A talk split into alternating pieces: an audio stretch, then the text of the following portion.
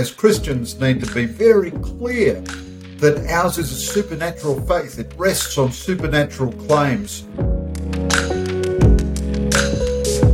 Angels are a very comforting belief. They're our friends, they're there to help us.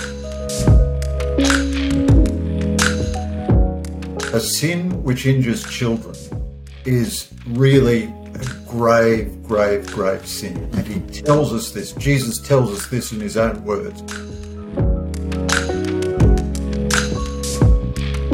Well, welcome to the Ask Podcast. We are back uh, again with Greg Sheridan uh, looking at Christians, the urgent case. I've still got my book here, and we're coming up to Christmas, and we're chapter five, and it's been preordained, predestined that we would be talking about angels. So, my first question for you, Greg, is: Do you have an angel on top of your Christmas tree? Uh, no, we have a star. We, uh, well, we do have angels. We've got two Christmas trees, oddly enough, and we do have angels on both of them. But at the very top, we have a star. Okay, well, the Star of Bethlehem. So we'll yeah. we'll, we'll we'll let you away with that. Um, I'm just curious. I, I wasn't expecting you to do a chapter on angels. Why did you do that?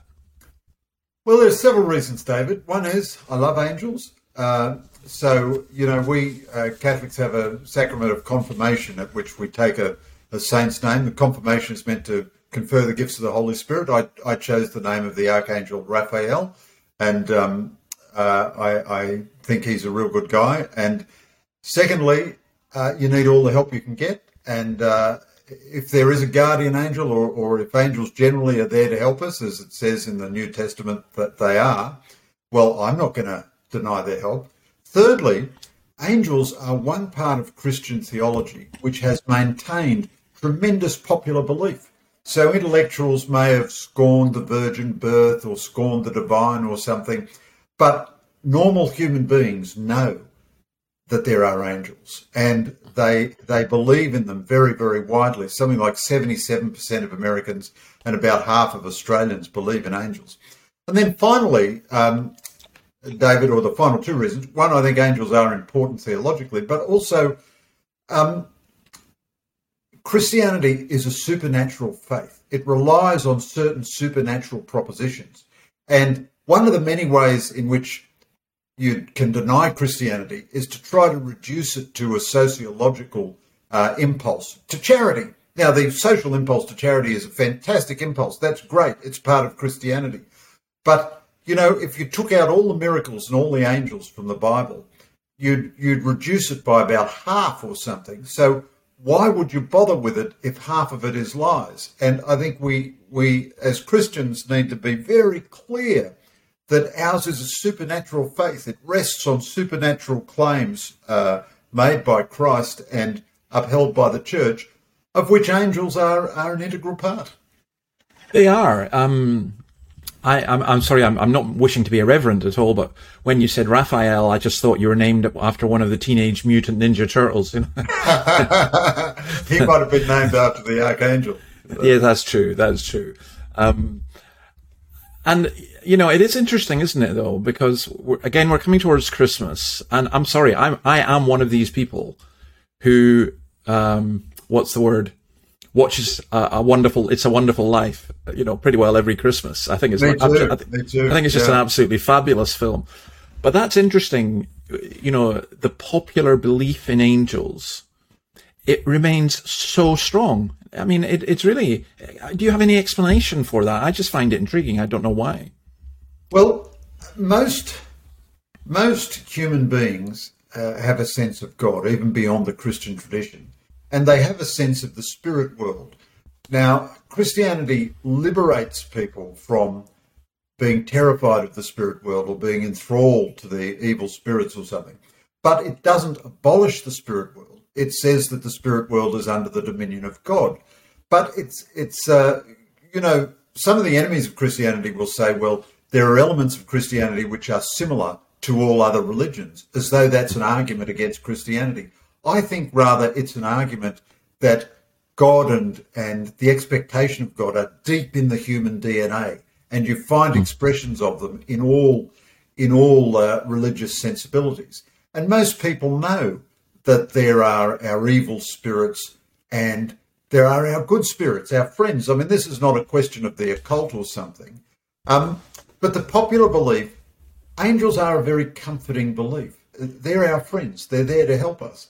Um, so in my book on Christian, in my chapter on Christian culture, I reference some of the movies. Um, it's a, it's a wonderful life, certainly. And the very next year, the, the bishop's wife came out with Cary Grant playing the angel. Now that that shows you the prestige of angels. You know, they found the most charming guy on the whole planet, and he was uh, he was the embodiment of an angel. But they continue in movies and books. So there was that movie a few years ago, Meet Joe Black, where um, Brad Pitt is an angel come to take Anthony Hopkins to heaven. And although it's not a very theology heavy movie, there's a lovely line at the end. There's a lovely moment at the end where Anthony Hopkins says to Brad Pitt, uh, his angel who's taking him away to eternal life, he says, uh, Should I be scared? And uh, Joe Black says, A man like you, the life you've led, I don't think you need to be scared.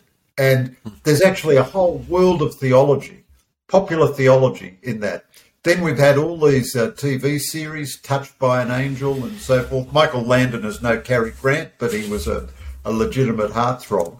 And, um, you know, William Buckley remarked, David, I'm sure you'll be familiar with this, that he would rather be governed by the first 10 pages of the Boston phone book than by the whole of the Harvard faculty. And while I'm not against intellectuals or anything, I often think there is a certain wisdom in the common in the common herd, you know, the common herd of humanity. Common herd of humanity prays to God when it's in trouble and it understands that there are angels there to, to, to help it. Yeah, I mean, it's interesting because you're saying about there, there's a whole bunch of theology there. Uh, the theology that you just mentioned in that particular part, you know, is is really a theology of works. You know, I've led a good life, so I'll be fine. Which sure, I don't sure, think. I, I, I, I, I mean, and that is a popular belief. You know, so it is and it intrigues me that the, the popular belief in angels as something comforting, which is true, but in the Bible, they're also something terrific. I think Milton gets it better than It's a Wonderful Life, if I put it that way, in terms of theology, you know. Um, uh, but speaking of theology, I, I want to take you, now you do, you're, you're very balanced in this, as always. So you cite the Pope and you cite Aquinas. But the two quotes that stuck out for me were from Calvin and Luther, who I think in Protestantism overall, there's not been a significant uh, emphasis on angels, and maybe a reaction has caused us to go um, the opposite way. But let me give you the two quotes. So, Calvin in the Institutes, on page 134, you say, Angels are the dispensers and administrators of the divine beneficence towards us. They regard our safety, undertake our defence, direct our ways, and exercise a constant solicitude that no evil befall us. And then Luther in his table talk says, an angel is a spiritual creature without a body, created by God for the service of Christendom and the church. These are actually marvelous quotes. Did, did you just find them, you know, as you're doing your daily reading in the institutes or? Look, I wish I could say I had, but I suspect um, you know, uh, this might be a senior moment, but I can't actually remember exactly how I found them. But um, it may be that I was searching, uh, searching about angels rather. Although um, I did read quite a lot of books on angels, and one of the best was Billy Graham's book, God's Messengers. And Billy Graham echoes your comments. He says, "Why haven't I heard a lot of sermons about angels?" Uh, he says, I've, "I've been preaching and, and going to church my whole life, and I've never heard." Uh, a homily or a pastor speak about angels. And so Billy Graham, a very practical guy, says, okay, let's, I'm going to tell you what we know about angels. And he writes this lovely little book, God's Messengers. It's only a couple hundred pages. It's not a, it's not a doorstopper or anything. And uh, full of wisdom. And indeed, I suspect that I may have got those uh, references from from his book. Um, and then I found a lot of a lot of references to angels. I mean, the things which divide Christian denominations. Certainly, the belief in angels is not one of those. I mean, we might have, you know, there might be disputes about this and that about them, but but the basic idea that there are angels, um, they're so present in Scripture. They're they're there from the from Genesis all the way through the Old Testament, all the way through the New Testament. They're there at the beginning of the New Testament. The angel Gabriel comes to Mary and they're there at the end of the New Testament in the book of Revelation with uh, the archangel Michael, um, you know, fighting the uh, fighting uh, uh, the devil and so forth. Uh, now you're, you're quite right. Angels are there to help us, but there are several episodes in the New Testament where the angels do a bit of smiting. You know, there's no doubt about that. Yeah, I mean, it's interesting because in in our, I mean, you're right about Billy Graham, by the way. That's still, uh, I think, it that's the standard book I would refer people to. So I, I do think in Protestant theology, there's not been a, a lot of emphasis, and that is why Graham wrote it. But I would, I would, I would say that in the kind of world in which we live, the idea of angelic beings or spiritual beings is one that for our ancestors, and to be honest, I think for the vast majority of the world today, is normal. But for a lot of Western materialists, that's been so how I, I think I would say indoctrinated out of us that what remains of it is often a folk memory, or, or if if not a cynical approach. And yet, it's still the case that if you walk into a bookshop, you will find far more books on angels than you will find on any other spiritual subject. A normal That's secular right. bookshop. It, it is a paradox. I think people have an intuition of God and they have a, a lesser intuition of angels. So, um, you know, in this book, I interviewed uh, Peter Cosgrove about being a soul, a, believing Christian in battle, and he, he refers to that old phrase, "There are no atheists in foxholes," and he's respectful of the atheists he served with. But he said, you know, when you are facing death, you, you tend to talk to God, and um, you also ask for help uh, all the time, and um, you know, one of my favourite authors, J.R.R. Tolkien of Lord of the Rings, has very extensive correspondence about angels with his sons when they are going into battle. Mm-hmm. So this is not a mawkish dad. So Tolkien himself served in the First World War, like C.S. Lewis, uh, in the trenches and so on, had some terrible experiences. And his son, uh, one was in the Air Force and could well have been killed at any time and he and his son had a correspondence, and, and Tolkien was saying, Don't ever be scared to ask for the help of your guardian angel. And then they, they talk at length about. So, some intellectuals still adhere to angels. The common folk do have a folk memory of it. Now, without being critical of any Christian tendency, even liberal Christianity, I myself don't understand the sort of tiny subset of Christians who say, I believe in Christianity, but the miracles didn't really happen. The virgin birth didn't really happen. The resurrection was not necessarily physical. And of course, I don't believe in angels. I, mean, if you do that, half the Bible is rubbish. So if half of it is rubbish, why would you bother with it at all?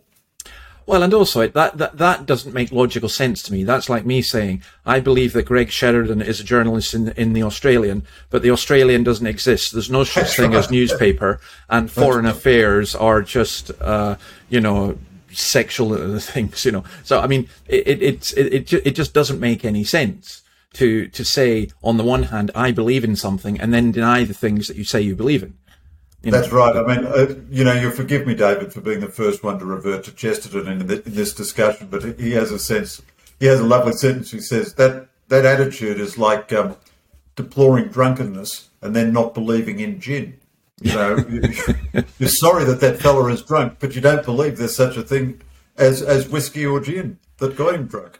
Yeah, I think I told you this before, but I still love it. I, you know, when I came out of hospital 10 years ago and there was so many cards waiting for me, I'd been seriously ill and I'd been dying and uh, a couple oh, of militant atheists had written to me or had written a card saying, we're praying for you. And my only response was to write them back and say, to whom? You know, but, well, it's very nice atheists. And, they were very uh, nice. Yes, it's funny. Uh, everyone loves you when you're dying. By the way, if you if you feel your popularity is waning, you know. but, well, I'm very glad you didn't die, and I'm glad you're with us still. Clive James, who took a long time to die, uh, yeah. was very funny about how he'd been doing his exit uh, his exit act for a long time, and uh, people got a bit tired of it. Yeah, I mean, but it's funny though the the um, angelic thing because uh, you're very good, by the way. I've I've got my notes of what you you wrote in front of me, and you've anticipated every single one of the next subjects. So I'm I'm going to really test you and see what you know the next one will be. But you mentioned Tolkien already, and that intrigues me because um, Tolkien didn't speak of angels as some kind of you know, little Daily Mail figure on your shoulder, you know, whispering into your ear and demons whispering into the other ear. He had this sense of grandeur and, and he really did believe in angels. I mean, and he would say he had some experience. Now, I, I think my own experience of the, the spiritual world in that way is fairly limited, and I think that is the case for most people. The appearance of angels is not that frequent in the Bible. But I would say that there have been a couple of occasions when I've been aware of uh, spiritual force, forces, both good and evil. Um, have you ever had any experience like that yourself, or? Well, David, uh, as you asked me, I'll I'll tell you, but uh, not something I really make a song and dance of. I did refer to it in a previous book when we were young and foolish. Um, I had a year in a uh, in a uh, in a junior seminary uh, seeing if I might become a Redemptorist priest. And um, they had a beautiful chapel, and uh, I used to go in the chapel a lot to pray. And uh, you never really, as an Aussie bloke, you never really want anyone to come and discover you in prayer. You know, that would be a bit embarrassing. Uh, so I used to go up into the choir loft uh, to pray there.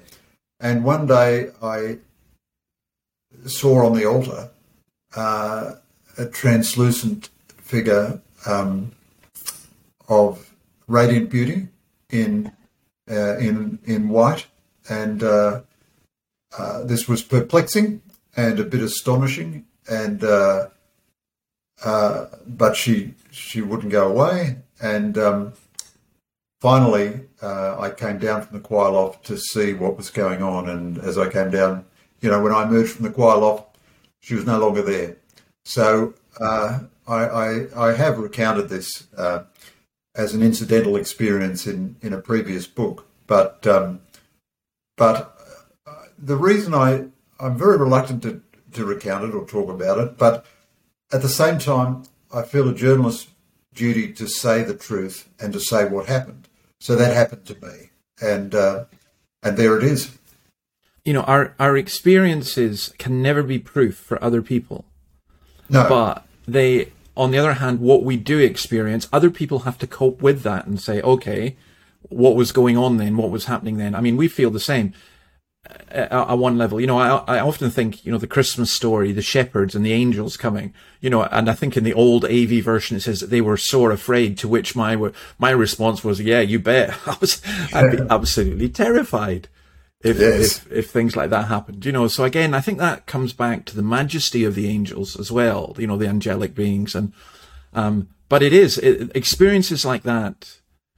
They're both a wonder and they freak you out as well, and they can be confusing as well at times, you know, because you wonder what's yeah, happening. Absolutely, yeah. yeah. and you don't like to talk about them because you, yeah. you know, you feel that you're um, that a you're diminishing them or demeaning them, and B, you feel that your life has been so rackety and such a mess, you plainly haven't lived up to the, the generosity and the kindness you were shown. And C, uh, you don't want people to mock religion because they mock your foolish testimony. But at the end of the day, you have a fidelity to the truth. So uh, you have to tell the truth. Yeah, and it is, but it is our experience or our truth. And there are things, you know, there are things that we just can't explain or we don't know. And I mean, I'm not going around claiming that I speak to angels every day or, you know, you have these kinds of experiences, but sometimes you do. And uh, Tolkien was one of them. Now, another interesting thing you bring in here is Viktor Frankl. So I, uh, it's funny, we've got so much in common because Man's Search for Meaning is, to me, a, a book I've read and, and I read and reread um, why did you mention Viktor Frankl in terms of angels? I'm so glad that uh, Viktor Frankl holds that place for you, David, as well as for me. Certainly, it's one of the books which has had a great influence on my life. I read it first, uh, I don't know, 30 years ago or 40 years ago or something, and I, it's been an important book for me ever since.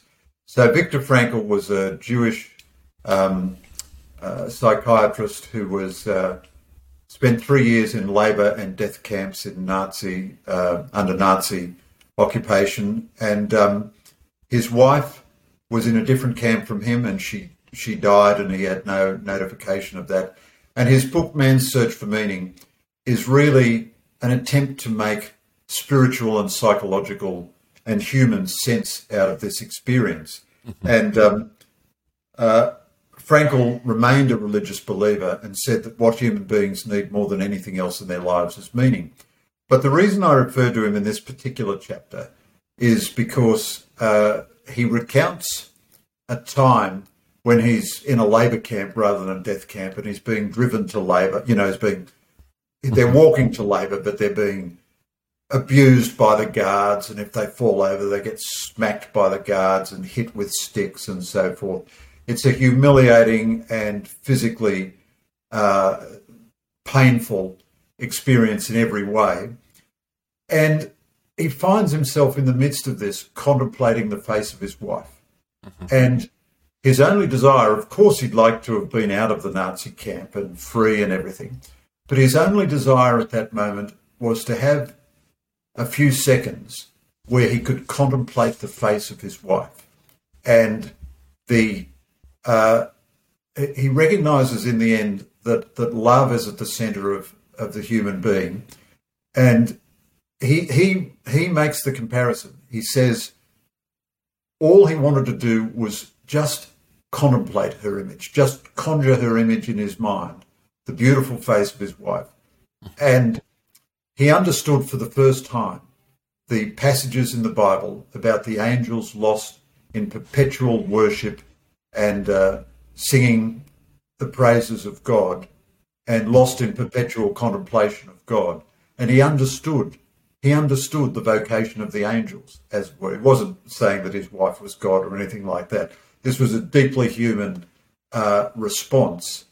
And um, I think it was just a glint of insight into part of the vocation of angels, which is one of the jobs they do is to help us, and one of the jobs they do is to praise and know and contemplate uh, God. Mm-hmm. I, I, love uh, I love that, and I particularly that phrase: "The angels are lost in perpetual contemplation of an infinite glory," which I think describes the role of angels. But you've also mentioned there the role of them as as messengers and helpers. And I was particularly struck just right at the end of the chapter with this thing about children, where Matthew 18:10, Jesus says, "Take care that you do not despise one of these little ones, for I tell you in heaven their angels continually see the face of my Father in heaven." I mean, if Jesus hadn't said that, I would say that was some kind of, you know, hallmark style theology, you know, kind of, it, it, you, you, know what I mean? That it's a, yes. Uh, it seems a bit cute, you know, a bit just too, but, but Jesus says it and he says it very strongly and it's very clear. And I, I think it's actually a wonderful thought. Uh, I mean, do you want to say anything more about that before we go? Yeah, absolutely. So all through the Gospels, there are a lot of themes of Jesus in the Gospels, one of which is that he rewards persistent prayer. Another of which is that he has a particular care for children. Mm-hmm. And I believe everybody and every sin can be forgiven if they repent.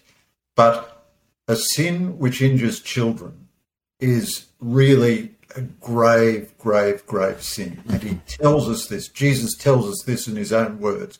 He's not accustomed to telling lies, and I think we have to take that pretty seriously. Uh, there's a special mystery in the innocence of children, and and then of course this passage affirms angels again. They're angels in heaven. Look constantly on the face of my Father. So Jesus is not going to make this up. You know, there it is. It's it's their angels, uh, and um, in this beautiful book of Marilynne Robinson's Gilead, mm-hmm. uh, the the preacher um, Ames, um, John Ames, um, reflects that this passage has given consolation to hundreds of millions of Christians throughout the ages, and it is, I think, one of the great consoling passages in the Bible that uh, the most innocent and the most powerless of human beings are a special concern of God. And indeed, he sends his messengers. Among the many ways he helps them is to send his messengers, the angels, to help them as well.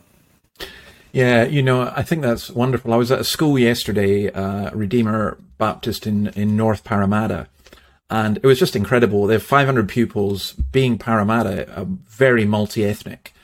And I particularly, when I, I looked to my right as I was speaking, there was the, the preschoolers, you know, uh, Koreans, Chinese, Indians, you know, European, uh, you know, indigenous, mm. African, just incredible. And you, you do feel that compassion and you also feel maybe that sense of wanting to protect, but also a sense of shame at sometimes when the church has, you know, I mean, I, I think child abuse in the church, I, I, I find it difficult to conceive of anything worse. And, you know, not just the Catholic Church, but other churches as well have had that. And that's just been appalling, hasn't it? It is. It's the worst thing I've ever known about the Christian Church. Yeah. And, uh, it's as it's as bad as anything that has ever been done by Christians. So Christians, you know, they don't gain exemption from the human condition by being Christians. They're still the fallen. We're still a fallen race. They're still flesh and blood. They're still prone to the temptations. Um, it's almost impossible to understand child abuse, I think, and you know it recalls the line of Solzhenitsyn that the the line between good and evil runs down the centre of every human heart. Some of these people who engaged in child abuse did start out with good intentions and sometimes heroic virtue and shocking vice. Mm-hmm. And not a million miles away, it's a precipice yeah. that people tread over. But in in some, I agree with you. It is the it is the worst thing I've ever known about Christians. Yeah. Well, I would say it's the worst. I mean, I, I, you know, I do seriously question uh, the Christianity of anyone who gets involved in that. But what I would, what I would say also is, paradoxically, what you, you referred to there is the the love of Christ and the love of God for children, and this provision of of of angels. You know, I sometimes, uh, you know, mistakenly refer to my, you know, granddaughters as angels. Funny how we always think of girls as angels, but not boys. Whereas I don't think that's so funny to tell you the truth. Uh, no, well, no, but the angels are sexless. I think that's a view of an angel, which is not a biblical one. But never mind.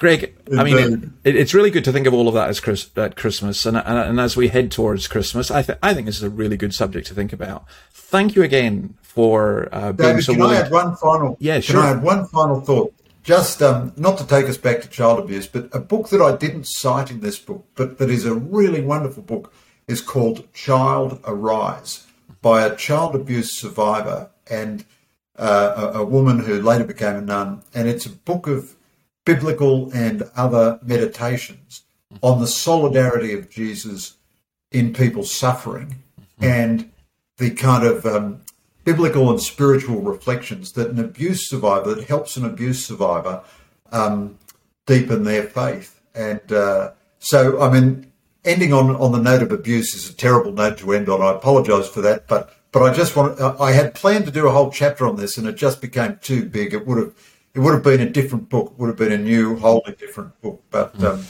but I would refer people to this lovely book called Child Child Arise. Um, uh, of, of, gentle meditations uh, on that.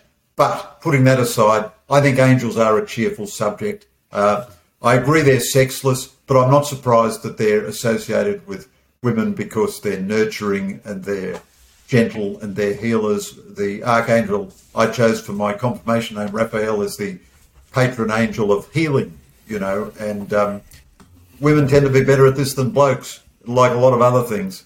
Oh, you're so you know you're you're you're such a misanthropist. You're such a sexist. I, uh, uh, we'll we'll need to sort this out when we get past Christmas. But I, Greg, again, thank you. It, it's it's always uh, good to talk to you. I, I do think this actually.